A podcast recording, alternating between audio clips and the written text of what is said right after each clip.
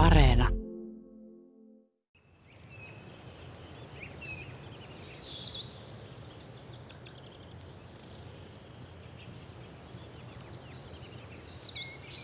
Puukiipiä on pieni ruskeanvalkoinen lintu, jonka tunnistaa ja johon kiinnittää huomioni käytöksen perusteella. Se lennähtää puun tyvelle ja alkaa kivuta spiraalimaisesti nytkytellen puun runkoa pitkin ylöspäin. Se näyttää muodoltaan ihan pieneltä tikalta, mutta nokka on ohut ja alaspäin kaareva. Kiipien pyrstö sen sijaan on rakenteeltaan vahva ja jäykkä, kuten tikoilla. Siitä saa kiipeilyyn hyvin tukea. Mutta tikoille puukiipiä ei kuitenkaan ole sukua.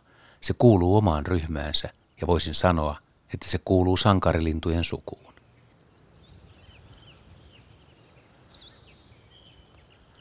Osa puukiipiöistä, ehkä hieman alle puolet, muuttaa Suomenlahden eteläpuolelle talvehtimaan.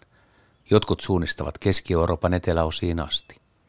Tänne jäävät linnut kuuluvat pyrstötiaisen, hippiäisen ja viiden tikkalain lisäksi siihen hurjaan joukkoon, jotka käyttävät pääsääntöisesti ravinnokseen hyönteisiä ja hämähäkkejä ja onnistuvat niiden avulla talvehtimaan Suomessa. Puukiipijät ovat tosin viime vuosina oppineet käymään lintulaudoilla ja noukkimaan kaarnanraoista tiaisten piilottamia siemeniä. Se helpottaa hieman talvisia askareita. Ravintoa on oltava tarjolla talvella aina reilusti. Jos talvi on huippukylmä, merkittävä osa talvehtimaan jääneistä puukiipiöistä kuolee. Mutta jos talvi on leuto, monet tänne jääneistä selviytyy. Tämä talvi ei ollut kovin paha. Ainakin etelärannikolla ensimmäiset puukiipijät alkoivat laulaa jo helmikuun puolella. Omien havaintojeni perusteella itsessä aiemmin kuin koskaan ennen.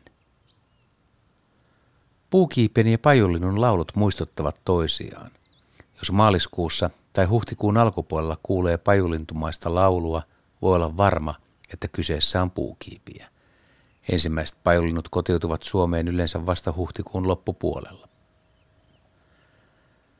Talvehtimaan jääneet linnut ovat etulyöntiasemassa kevään korvalla. Ne pääsevät varaamaan parhaat pesäpaikat ennen muutulta saapuvia kiipiöitä. Hyviä pesäpaikkoja on tarjolla rajoitetusti, joten riskinotto on perusteltua. Puukiipien pesää ei yleensä löydä, ellei tiedä, miten sitä pitää etsiä. Puun runkua kipuava lintu häviää silmän räpäyksessä, mutta mihin se katoaa?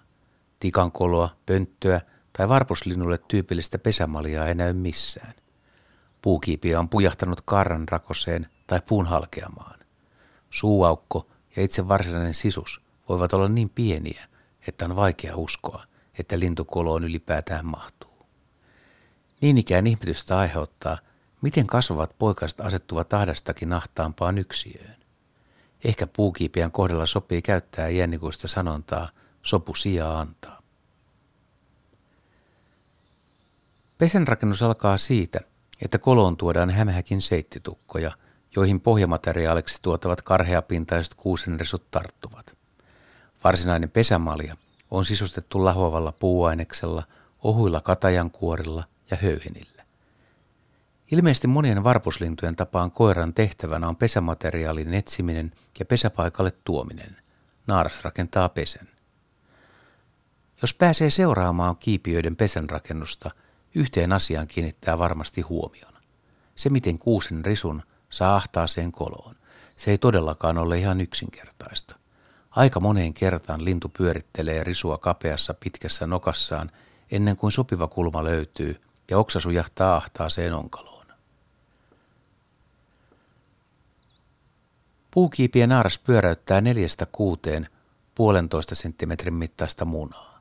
Munat ovat valkeahkoja punertavin täplin, aika samannäköisiä kuin tiaisten, mutta hieman suttuisempia pilkutukseltaan. Naaras huolehtii kahden viikon hautomisesta yksin. Kolmasosa kiipiä naaraista munii kesän aikana vielä toisen pesyeen. Koiras panostaa ensimmäisen pesyeen ruokkimiseen, toinen jää yleensä kokonaan naaraan vastuulle. Suomen lintuatlaksen mukaan nykyinen puukiipiä kanta on noin 200 000 paria.